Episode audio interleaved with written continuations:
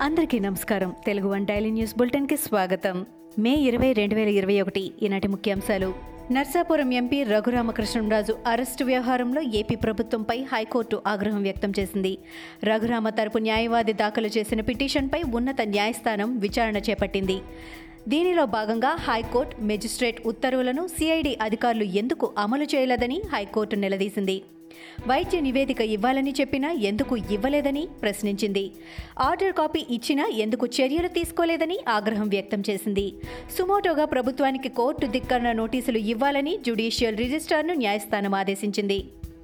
రాష్ట్రంలో కోవిడ్ కేసులు ప్రభుత్వం తీసుకుంటున్న చర్యలపై ఏపీ హైకోర్టులో విచారణ జరిగింది. గుంటూరుకు చెందిన సామాజిక కార్యకర్త తోట సురేష్ బాబు తదితరులు దాఖలు చేసిన పిటిషన్లపై ఉన్నత న్యాయస్థానం విచారణ చేపట్టింది. కేంద్ర ప్రభుత్వం నుంచి అవసరానికి తగినట్లుగా రెమిడెసివర్ సరఫరా జరగడం లేదని రాష్ట్ర ప్రభుత్వం హైకోర్టుకు తెలిపింది. కేంద్రం చెబుతున్న లెక్కలు సరఫరాలో తేడాలున్నాయని డిమాండ్కు సరిపడా ఆక్సిజన్ సరఫరా కేంద్రం నుంచి జరగడం లేదని న్యాయస్థానం దృష్టికి తీసుకెళ్ళింది కరోనా సమయంలో వైద్య సిబ్బంది ఆశా వర్కర్లు వాలంటీర్లు ఎనలేని సేవలు అందిస్తున్నారని ఏపీ సీఎం జగన్ కొనియాడారు. రాష్ట్రంలోని పలు జిల్లాల్లో ఏర్పాటు చేసిన సిటీ స్కాన్ ఎంఆర్ఐ యంత్రాలను ఆయన తాడేపల్లిలోని సీఎం క్యాంపు కార్యాలయం నుంచి వర్చువల్ విధానంలో ప్రారంభించారు. కోవిడ్ వేళ తీవ్రంగా శ్రమిస్తున్న సిబ్బందికి జగన్ అభినందనలు తెలియజేశారు. పేద ప్రజలకు మెరుగైన వైద్యం అందించడమే వైకాపా లక్ష్యమని అన్నారు. అరెస్టులతో ఏపీ ప్రభుత్వం ప్రశ్నించే వారి గొంతు నొక్కుతోందని తెదేపా అధినేత చంద్రబాబు ధ్వజమెత్తారు. నోటీసులు ఇవ్వకుండానే గుంటూరు అరండల్పేట్ పోలీసులు తెదేపా కార్యకర్తలను అరెస్టు చేశారన్నారు. ఈ మేరకు చంద్రబాబు డీజీపీ గౌతమ్ సవాంగ్కు లేఖ రాశారు. అరెస్టు చేసిన కార్యకర్తలను వెంటనే విడుదల చేయాలని బాబు డిమాండ్ చేశారు. ఏపీలో సుప్రీంకోర్టు ఆదేశాలకు విరుద్ధంగా అరెస్టులు జరుగుతున్నాయని లేఖలో ఆయన తెలిపారు. గుంటూరు జిల్లా తాడేపల్లిలోని సీఎం జగన్ క్యాంపు కార్యాలయం వద్ద దంపతులు ఆత్మహత్యాయత్నానికి పాల్పడటం కలకలం సృష్టించింది. సురేష్ సరస్వతి దంపతులు పెట్రోల్ పోసుకుంటుండగా అడ్డుకున్న పోలీసులు వారిని తాడేపల్లి పోలీస్ స్టేషన్కు తరలించారు. కృష్ణా జిల్లా పెద్ద అవుటుపల్లికి చెందిన ఈ దంపతులు సీఎంను కలిసేందుకు వచ్చినట్లు పోలీసులు తెలిపారు. ఆర్థిక ఇబ్బందుల్లో ఉన్నట్లు సీఎం సహాయం కోసం వచ్చినట్లు దంపతులు చెబుతున్నారని వివరించారు. కోవిడ్ నిబంధనల కారణంగా సీఎంను కలిసే అవకాశం లేదని చెప్పడంతో వారు పెట్రోల్ పోసుకొని ఆత్మహత్యాయత్నానికి పాల్పడ్డారని పోలీసులు తెలిపారు. తెలంగాణ సీఎం కేసీఆర్ సికింద్రాబాద్ గాంధీ ఆసుపత్రిని సందర్శించారు.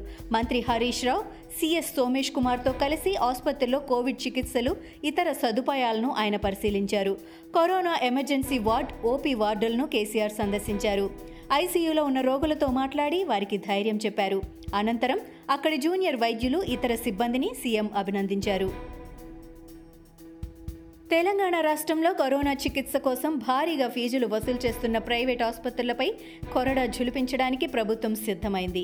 ఈ మేరకు కోవిడ్ బాధితులకు సేవలందిస్తూ అధిక ఫీజులు వసూలు చేస్తున్న ప్రైవేట్ దవాఖానాలపై ఫిర్యాదు చేయడానికి వాట్సాప్ నెంబర్ను అందుబాటులోకి తీసుకొచ్చినట్లు ప్రజారోగ్య సంచాలకుడు డాక్టర్ జి శ్రీనివాసరావు తెలిపారు. అధిక ఫీజులకు సంబంధించి nine one five four one seven zero nine six zero నెంబర్కు వాట్సాప్ ద్వారా ఫిర్యాదు చేయవచ్చని ఆయన స్పష్టం చేశారు. తెలంగాణలో కోవిడ్ టీకాల సరఫరాకు రాష్ట్ర ప్రభుత్వం గ్లోబల్ టెండర్లను ఆహ్వానించింది.